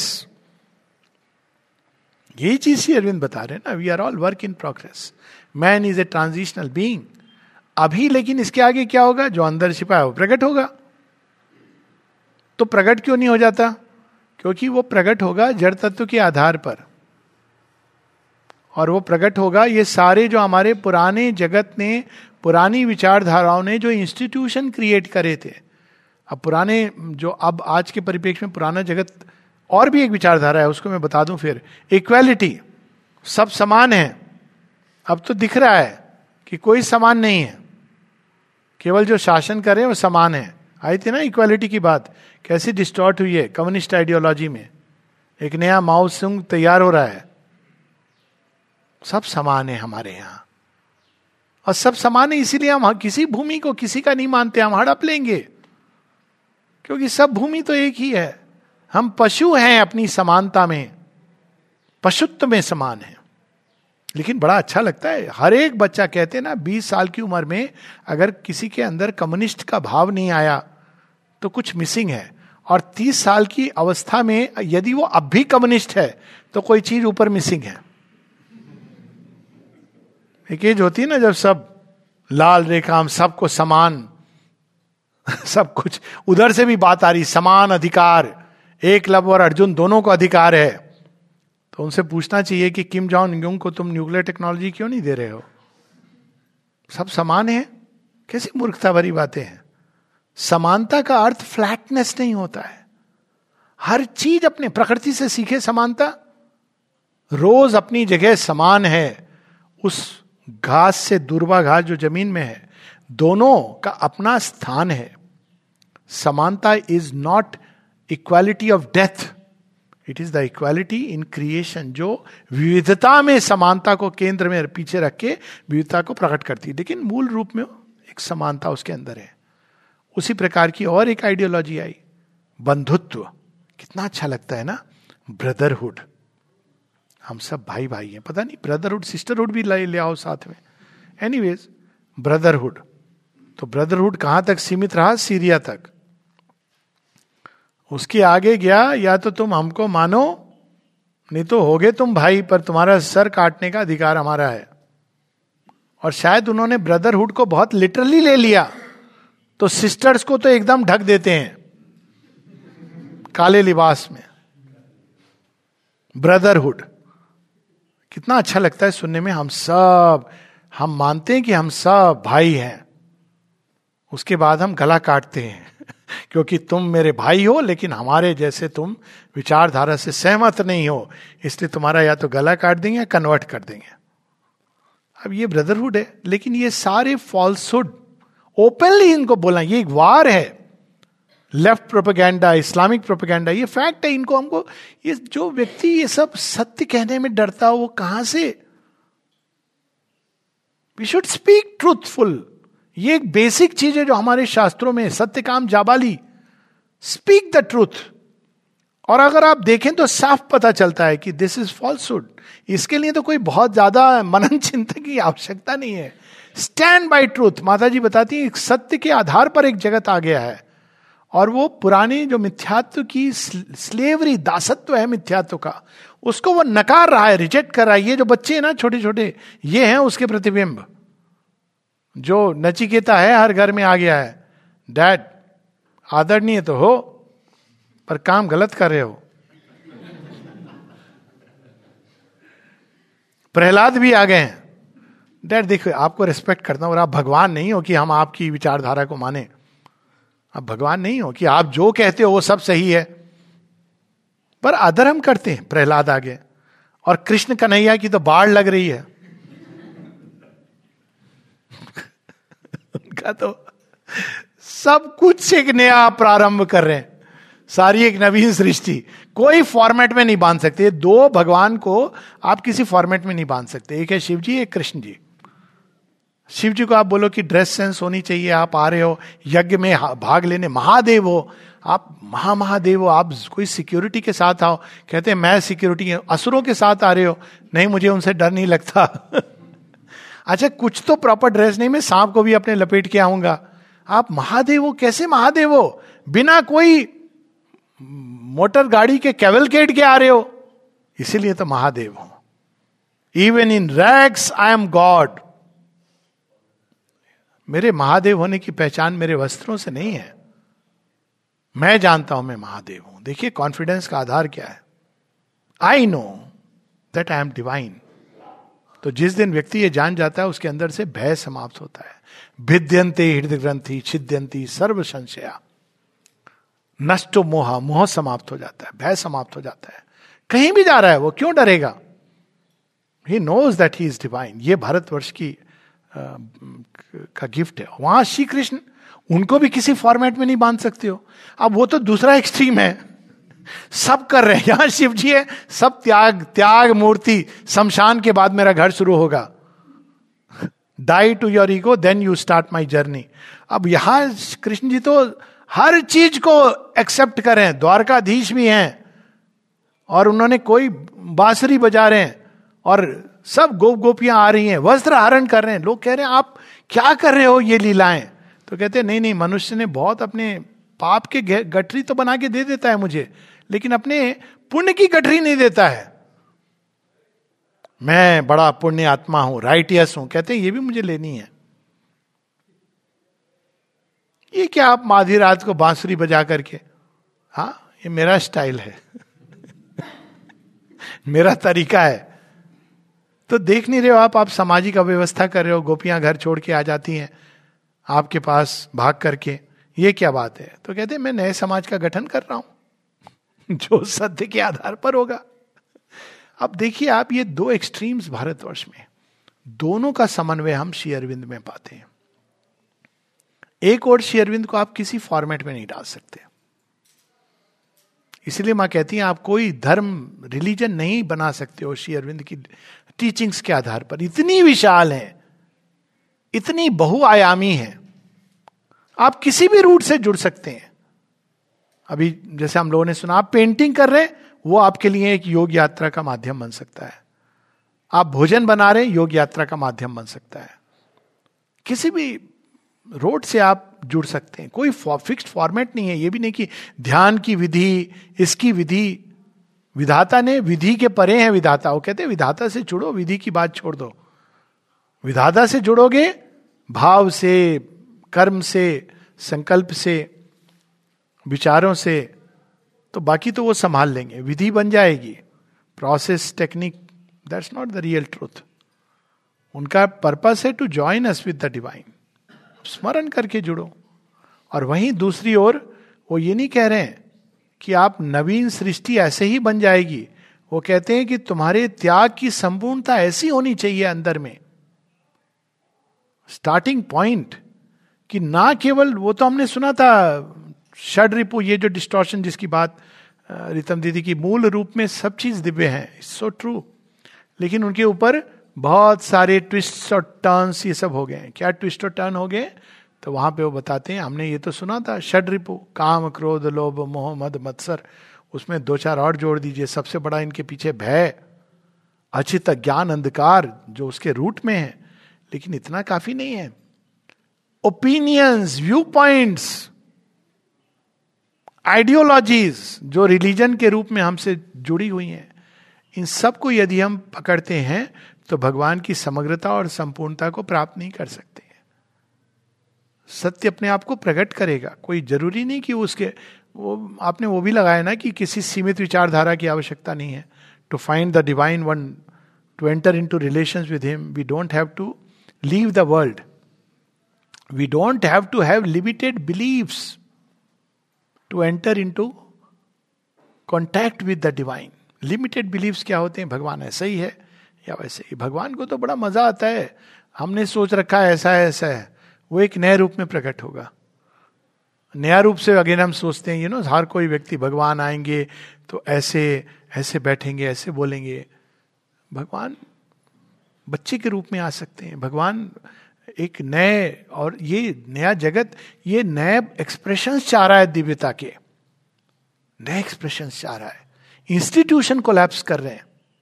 क्यों कोलैप्स कर रहे हैं? क्योंकि नए इंस्टीट्यूशन, नई संस्थाएं जो दिव्यता को दे सकें, school as an institution, its days are over. अब जो बातें, marriage as an institution, its days are over. क्यों? क्योंकि इंस्टीट्यूशन उसका आधार क्या होना चाहिए मैरिज का? सत्य और प्रेम, दो ही आधार होते हैं, और उसके मूल में विश्वास। ये तीन चीजें आप पकड़ लीजिए। अगर ये नहीं है तो आप इंस्टीट्यूशन को लेके क्या कर रहे हो? फॉल्सहुड और विकृति को जन्म दे रहे हो। आजकल सेलफोन का जमाना है, don't forget. I don't need to say more. सत्य और प्रेम नहीं है, विश्वास नहीं है, तो आधार तो नहीं है, पर इंस्टीट्यूशन है। बाहर जब जाते हैं, meet mister and missus so and so, और जैसे ही आजकल तो परफेक्ट कर ली है हस्बैंड वाइफ ने, art of fighting but not showing it. आपस में ऐसे झगड़ रहे हैं कि बस हाथ में आ जाए, चकला बिलन का जमाना चला गया, छुरा आ जाए, इतने में घंटी बजी, जैसी दरवाजा खोला विद इन मिनट्स, हाँ ये आप बहुत अच्छा, अरे क्या चला, हाँ बहुत अच्छा, हम टीवी का प्रोग्राम देख रहे थे। सब झूठ, ऑल फॉल्सहुड, ऑल लाइज। ये जगत हम जीना चाहते हैं? तो institutions have to change, they have to become plastic to accommodate the new impulse, new creation. सत्य के आधार पर है। स्कूल, स्कूल का क्या आधार है? छोटे छोटे क्लासरूम डिब्बे जैसे बने होंगे, और उन डिब्बों के अंदर जाकर के बच्चे पता नहीं क्या बंद होकर जब बाहर निकलेंगे तो प्रोडक्ट बन के निकलेंगे। ऐसे सीखते हैं क्या? किताबों से वो सीख रहे हैं उन चीजों के बारे में जिनको कभी देखा नहीं। ए से एप्पल सीख रहे हैं, अ से अक्षर सिखाइए। जेड से पता नहीं क्या सीखते, जीब्रा। हिंदी में कितना अच्छा है, किससे एंड होता है? आ से शुरू होता है, आ से अक्षर प्रारंभ हो रहा है चीज का, और अंत किससे होता है? ज्ञान, ज्ञान। So nice. कोई जरूरी है उसको कंक्रीट इमेज ही देना? उसको बोलो ज्ञान। अब उसको कंसंट्रेट करने दो कि ज्ञान क्या होता है। अक्षर, you can't reduce it further. कितना सुंदर शब्द है। अब इस तरह से अगर हम बचपन से, तो ये क्लासरूम एजुकेशन ये सब जाने वाली है। घर भी कैसे हैं? जब मैं पहली बार गया था न्यूयॉर्क में, न्यूयॉर्क से भी पहले कीनिया में मैंने मल्टी स्टोरी बिल्डिंग पहली बार देखी थी। तो फिर बाद में तो न्यूयॉर्क में इतनी ऊंची ऊंची, मैंने कहा लोग माचिस के डब्बों में रहते हैं, लोग बड़ा स्काई स्क्रेपर। थर्टी फोर्थ मंजिल पर किसी के यहाँ रुका था, यहाँ से देखो कैसा लगता है। मैंने कहा कुछ भी नहीं लग रहा है ये, मतलब ये डब्बा सा घर है। लिटरली माचिस के डब्बे लगते हैं एक के ऊपर एक एक, और कम स्पेस, पैसे आप यू कांट अफोर्ड। काम वाली भी नहीं आएगी। भारतवर्ष में तो हर नारी एक एक लेवल पर रानी है, नहीं मिलती आप सब वो मिल करके। खैर वो एक अलग बात है, उनका अपना एक स्टाइल है, इट्स ओके। बट घर कैसा होना चाहिए? केवल दीवारें बना दी, उसे घर बन गया? कोई सौंदर्य का बोध होता है उसमें? ऑरोविल में देखिए न्यू आर्किटेक्चर। वैसे तो किसी ने ऐसे गाना, मेरे घर का दरवाजा कोई नहीं है, ऐसा भी नहीं। पर घर कैसा होना चाहिए? घर ही देवालय होना चाहिए, सुंदर होना चाहिए। बड़ी सुंदर बात बोली। उसकी सजावट में भी अंदर में फूल हों, पत्तियां हों, ग्रीन चीजें हों, कितना सुंदर लगेगा। उसका पूरे श्वास लें आप, उसमें तो लगे। हाँ, कोई आवश्यक नहीं कि आपने एक मंदिर रखा है वही देवालय बन जाए। घर, फैमिली कैसी होनी चाहिए? फैमिली का आधार क्या होना चाहिए? यह आधार कि तू मेरा वंश है या तू कृष्ण का वंश है, ममय वंश। देखिए आप ये छोटी सी चेंज से क्या हुआ? माँ की संतान, आपको एक उदाहरण देता हूँ मैं। एक पाँच साल का बच्चा जिसको उसकी मम्मी बड़ी डांट रही थी, बच्चे ने अचानक कहा, देखो मम्मी, ज्यादा अब और डांटोगी तो मैं वही माँ के पास चला जाऊंगा जहां से आया हूं। मम्मी की रूह कांप गई। सामने की घटना बता रहा हूं। मम्मी की रूह कांप गई, अंदर तक आत्मा, ये क्या बोल गया बच्चा? माँ की संतानों ओरिजिनल तो वही है, ऑर्फन कोई नहीं होता हमारे यहाँ। ओरिजिनल तो वही है, आप हो, अच्छी बात है। बी लाइक मात्र देवो भवा। ये नहीं कि माँ देवी है, माँ देवता जैसी बनो, देवी जैसी बनो। पितृ देवो भवा, ये नहीं कि पिता देवता हैं, पिताजी भगवान के जैसे बनिए। देखिए कितने पेशेंस के साथ डील करते हैं।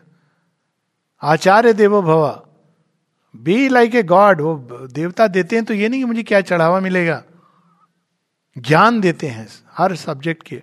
तो ये सारे इंस्टीट्यूशन सब एक नए आधार पर प्रारंभ होंगे। क्यों? क्योंकि एक सोच बदल रही है, भाव बदल रहा है। तो अगर हम पुराने से टिके रहेंगे तो ये, और मैंने कुछ एक उदाहरण दिए, बहुत सारे ऐसे उदाहरण हैं। कई लेवल्स पर ये महाभारत चल रही है, बाहर हो रही है, अंदर हो रही है। अब वो जमाना गया जिसमें हम संकीर्णता में जी लेते थे, अब विशालता का युग है। लेकिन जब विशालता में हम प्रवेश करें तो दो प्रकार की विशालता होती है, ये हम हमेशा स्मरण रखें। एक होती है आकाश की विशालता, अनेकों नक्षत्र हैं उसके अंदर, लेकिन हर किसी का अपना स्थान है, रितचित। एक होती है वेस्ट पेपर बिन की विशालता, बी वाइड, सुना है ना? वेस्ट पेपर बिन की क्या होती है? आपने कविता भी उसमें डाल दी, जूते की गंदगी भी डाल दी, मुरझाए फूल भी डाल दिए, बाद में आप ढूंढ रहे हो, मैंने टिकट भी फाड़ के डाल दिया कहीं, हर चीज उसके अंदर। That's not what is wideness in Indian context. Last में इंडियन कंटेक्स्ट में क्या है? सत्यम रितम वृहतम। विशालता ऐसी हो कि सृष्टि भी छोटी पड़ जाए। ट्रांसेंडेंस की बात करते हैं। I have wrapped the wide world in my wider self, Shri Aurobindo की कविता है। क्या रियलाइज किया होगा उन्होंने। I have wrapped the wide world in my wider self. London and Tokyo and Paris, my spirits seeing are man's few good deeds and countless misdeeds take place within my single heart. I am the beast he slays, the bird he saves. विशालता फिर हो तो ऐसी हो, लेकिन उसमें रित, राहतम के साथ रित। रित सत्य से जुड़ा है। पहले सत्य को जानना, फिर रित क्या होता है, रिद्म, रिद्म वर्ड भी आता है, रित चित, हर चीज का सही स्थान। पुराने युग में उनका स्थान था। हर हर समाज में एक व्यवस्था, व्यवस्थित होना चाहिए, ऑर्डर। लेकिन ओल्ड ऑर्डर में क्या था, चीजें बाद में मैकेनिकल आधार पे हो जाती हैं। तुम्हारे चाचा जी आए, पाँव नहीं छुए तुमने। बच्चा कह रहा आदर के योग्य तो नहीं है, पांव तो मैं नहीं छूंगा, इनके तो बिल्कुल नहीं छूंगा। ये क्या है? New world based on truth. आप आदर के योग्य बनिए, पर जरूरी नहीं कि बच्चे पांव छुए, उनकी वाणी में आदर झलकेगा, क्योंकि वो जानते हैं। और यहां पे पांव छू लिए आपने, लेकिन अंदर में कब जाएंगे, अंकिल क्यों आ गए, मेरा टाइम बर्बाद कर दिया इन्होंने। ये सभी तो है ना, world of falsehood, hypocrisy, artificiality, कृत्रिमता, ये सब जाएगी। तो यह जो एक नया नई व्यवस्था आएगी संसार में, ये, और वास्तव में सनातन धर्म में इसकी हम झलक मिलती है। हमारे लिए सत्य सदैव पूजनीय था। वो जाबाली का पुत्र सत्यकाम सत्य बोल रहा है। क्या बोल रहा है? मेरे डैड का मुझे पता नहीं, मम्मी कह रही है I don't know who is your dad, पर मां मैं हूं। Now you fill in the blanks. और ऋषि क्या कह रहे हैं? सत्य बोलने का तूने साहस किया, यू आर रेडी फॉर ब्रह्म ज्ञान। अभी ऐसे टेस्ट नहीं होते ना, ए बी सी डी। माँ बाप भी बड़े खुश होते हैं, देखो बच्चे ने कितना अच्छा पोइट्री बोल रहा है, अब वो थोड़ा मॉडिफाई हो गया है, मंत्र बोल रहा है, उसको कुछ नहीं पता है, वो पैरट की तरह। तोता भी बोलता है, पिंजड़े में पड़ा हुआ, वो मिर्ची खा के मंत्र बोलता है, क्योंकि उसको पता है मिर्ची खाऊंगा मंत्र बोलूंगा। और पेरेंट्स को भी पता है, वो भी, बच्चे को पता है कि बोल दूंगा तो बड़ा अच्छा लगेगा, मम्मी को खुश हो रही है। हमें क्या सिखाना है बच्चों को? Speak the truth. सत्य बोलने से भय नहीं खाओ। हम जिस युग में प्रवेश कर रहे हैं, लास्ट में कर चुके हैं, it is the age of truth, supramentalist truth consciousness. अब वो सत्य छिपा नहीं रहेगा। संसार में जगह जगह उजागर हो रहा है। आप कितने भी सुंदर उसको वस्त्र पहनाइए, वो उघाड़ जाएंगे। अब कृष्ण लीला व्यापक रूप में प्रारंभ हो गई है, तो वो सत्य का युग है। We have to teach our children to speak the truth, to feel the truth, to think the truth. to express truth in speech and actions. Because it is the age of truth. माँ से जब पूछा था किसी ने दो message जिसके साथ समाप्त करेंगे, माँ ने एक मैसेज दिया था आज से तिरपन चौवन साल पहले सड़सठ में. Men, countries, continents, the choice is imperative. Truth or the abyss. मनुष्य यानी मानव समूह, राष्ट्र और महाद्वीप. चुनाव अनिवार्य है. अब ये भी नहीं, अब महाभारत प्रारंभ हो गया, आप चुनिए. आप ये न्यूट्रल पोजीशन नहीं ले सकते हैं. There is no playing Vidur Vidur. You can't do that. चुनाव अनिवार्य है, सत्य अथवा रसातल. फिर माँ ने कहा, माँ से पूछा कि हम क्या करें, कैसे इस युग में नेविगेट करें.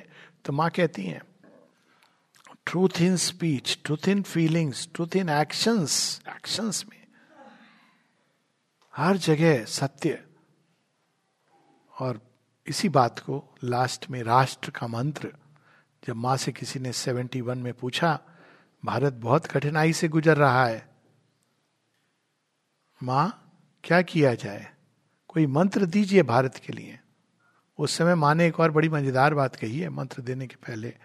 माँ कहती है Indian India must be rescued from Indians. किसी ने पूछा, माँ ने कहा हाँ बिल्कुल सही बात है. वो जो आर्टिफिशियल हम लोगों ने, हम स्वयं को ही नहीं पहचानते, हमने अपनी पहचान ही छोड़ दी. तो माँ कहती हैं, मंत्र देती हैं. क्या मंत्र दिया उन्होंने? Supreme Lord eternal truth, let us obey thee alone and live according to truth. Supreme Lord eternal truth, शाश्वत सत्य, आपके ही अनुसार हम जिए और कोई हमारे ऊपर नहीं है, लेकिन सत्य है, धर्म है. तो इस प्रकार से हम जीवन जिएंगे तो हमारा व्यक्तिगत जीवन, राष्ट्र का जीवन, मनुष्यता का जीवन सुंदर बनेगा. बहुत सुंदर उपनिषद की पंक्ति है. जैसे श्री अरविंद ने वंदे मातरम के द्वारा एक पूरे राष्ट्र को जगाया था, वैसे ही अब राष्ट्र को आगे ले जाने के लिए जो मंत्र है वो है सत्यमेव जयते नानृतम सत्येन पंथा विततो देवयाना. सत्यमेव जयते, वंदे मातरम. क्वेश्चन क्वेश्चन करने में कभी झिझकना नहीं चाहिए. कह सकते हो आलोक दा, आलोक भैया आपकी बात हमको अच्छी नहीं लगी, गलत बोल रहे हो. बिल्कुल सही बात है. आप अपने लॉजिक को कहिए, मैं अपना लॉजिक दूंगा. इसमें कोई समस्या नहीं है. तो दैट इज व्हाट ये नई एज का हम, ये नहीं कि जो कह दिया आप मान लिए. बस पूछ सकते हैं कोई भी चीज, कोई भी विषय. ज्ञान का जहां प्रश्न उठता है तो ज्ञान इम्पर्सनल होना चाहिए. ये नहीं कि मैं कह रहा हूं तो मान लो, ऐसे नहीं होता है. इस तरह से ज्ञान ना पाया जाता है, ना उसका वितरण होता है. ज्ञान इम्पर्सनल भूमि पर आता है. प्रेम पर्सनल होता है, ज्ञान में इम्पर्सनैलिटी है. I want to find the truth, I should have a right to challenge every notion. श्रीविंद बताते हैं कि भारतवर्ष ने ये भूल गया, इसलिए उसने खो दिया. जो मैक्स मुलर ने कहा हमने मान लिया. अभी भी यही टेंडेंसी है. हार्वर्ड यूनिवर्सिटी में जो आ रहा है वो सत्य है. We should give up this tendency, this दासत्व. We should challenge everything including our selves. ये श्री अरविंद कहते हैं this is how we will recover it. ज्ञान में कोई ये नहीं होता है कि चाचा जी कह रहे हैं तो वो सही है. हाँ, प्रेम में ये होता है चाचा जी हैं, प्रिय हैं, वो अलग बात है. हमको दोनों मिक्सअप नहीं करना चाहिए. Knowledge wisdom comes when we become impersonal. ज्ञान की देवी महेश्वरी का वर्ण काम, हाई, वाइड, इम्पार्शियल. तो ये सारे जो हमको विशालता में प्रवेश करने के लिए आवश्यक है. तो ये बच्चों के साथ हम लोगों को ये संबंध जोड़ना है. अभी हम बच्चों को तू चुप कर, तू छोटा है, तू क्या समझेगा, ये एटीट्यूड सही नहीं है. You should ask. हाँ, प्लीज आस्क. हाँ, पुरुषार्थ। इसका गूढ़ अर्थ तो बहुत सुंदर है लेकिन सरल रूप में एफर्ट। तो कल ही हम लोग इस बात की बात कर रहे थे, आज भी ये बात हुई। इसको सांकेतिक रूप में जो अभी संकेत इसी का था कि हम लोग एक ये कह देते हैं हर चीज भगवान की मर्जी से हो रही है, है ना, हर चीज भगवान की मर्जी से हो रही है। तो मतलब हमारा कोई रोल है कि नहीं है? तो हमारा रोल है। और ये पुरुषार्थ का जो अल्टीमेट सत्य क्या है कि हमारा जो एफर्ट है वो क्या होना चाहिए। वैसे तो भारतीय उसमें ये चार प्रकार के पुरुषार्थ में उसमें नहीं जा रहा हूं, अब एकदम डायरेक्ट बात हो रही है। धर्म अर्थ काम मोक्ष उसकी दिशा में नहीं जा रहा हूं, वो एक लंबा विषय है, इस पर मैंने बोला भी है, एक पूरी टॉक है और वहाँ पे। लेकिन हमारे पर्सनल एफर्ट की दिशा क्या होनी चाहिए, ये मुख्य चीज है। यदि अंदर में दिव्यत्व है और उसका प्रकटन हमारा लक्ष्य है तो हमारे जितने भी पुरुषार्थ हैं वो उसी दिशा में होने चाहिए कि हम भगवान के सत्य के साथ अलाइंड हों और उसको प्रकट करें। चाहे वो गृहस्थ जीवन हो, आधार भी यही था, आप ब्याह करते हैं बीच में केंद्र में अग्नि होती है, तो पुरुषार्थ क्या होना चाहिए विवाह में? केंद्र में अग्नि को स्मरण रखें। यानी कि मैं हूं या तुम हो या मेरे माता पिता या तुम्हारे माता पिता, केंद्र में अग्नि है, सत्य है, अभिप्सा है। अब वो कठिन होता है, इसीलिए वो पुरुषार्थ है, एफर्ट लगता है उसमें। तो हमारे जितने भी एफर्ट्स हैं दैनिक जीवन के, बच्चे के एफर्ट्स हैं क्लासरूम में, वो सब उस दिशा में जाने चाहिए कि वो ईश्वर की ओर उनके प्रकटन में सहायक हो। और यही ओरिजिनल मीनिंग था वो चार पुरुषार्थ का। धर्म क्या करता था? जो पहला ब्रह्मचर्य आश्रम, उसमें वो हमको बेसिस ले डाउन करता था आगे के लिए, भविष्य के लिए। फिर क्या आता था हमारा? गृहस्थ आश्रम, अर्थ काम।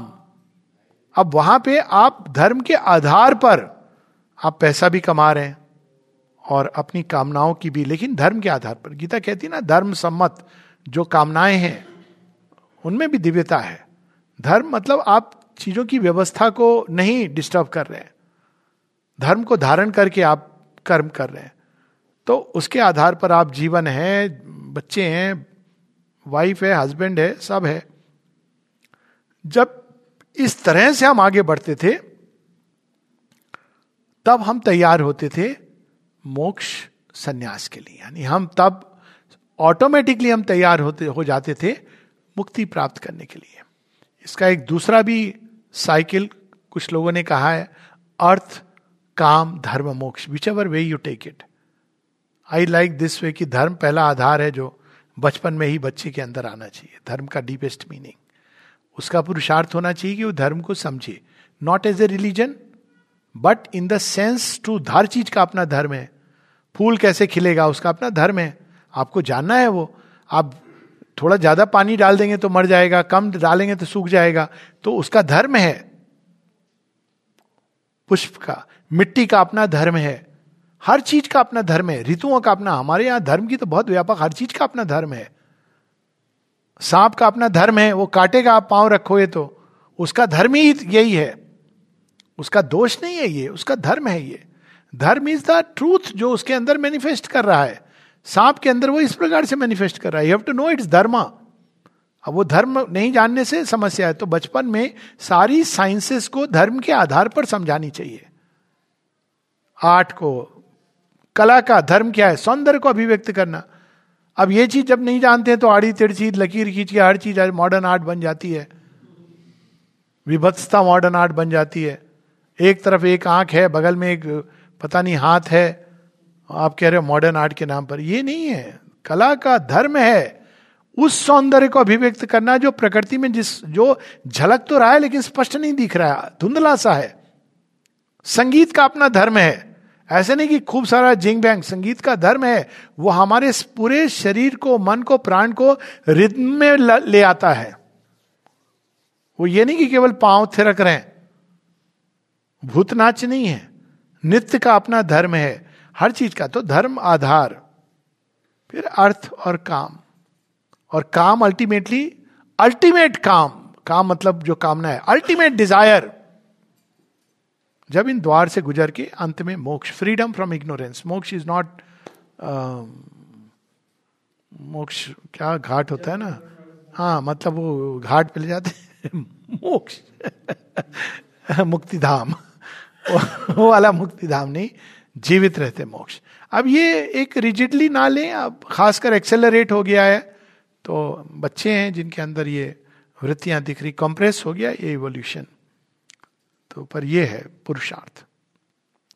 बिना पुरुषार्थ ये सब हम भगवान पे छोड़ दिया है हमने.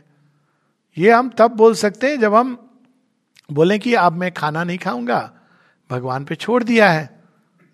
आ गया तो खा लूंगा, नहीं आया तो मैं नहीं खाऊंगा. करके देखिए एक दिन, कर लेंगे यदि तो उसके बाद ये बोलिए कि मैंने सब भगवान पे छोड़ दिया है. वरना you have to choose, there is nothing else that will choose, you have to choose. और वो चुनाव के आधार पर आपके आगे के रास्ते खुलेंगे. चुनाव नहीं करूंगा ये एक्सेप्ट, वो सब डिबेट के लिए अच्छा है, फ्रीडम है, फ्री विल है, फेटेड है, ये सब बहुत अच्छी बातें हैं और उस पर एक और लेक्चर हो सकता है लेकिन ये फेट है हमारा मनुष्य का, let me put it like that. नियति ने ये हमें नियति दी है कि हमको चुनाव करना है और चुनाव के माध्यम से हमारा मार्ग खोलना, ये नियति ने ही तय किया है. This is our fate. So हमको उस, उसका मान रखना है. तब हम कह सकते हैं अपना हम करके, फिर ग्रेस और बाकी अल्टीमेट दैट पावर वही काम करती है अंदर भी बाहर भी. That should always be in the background. ठीक है, तो हम लोग फिर साढ़े चार बजे मिलेंगे और आगे की चर्चा जारी रखें.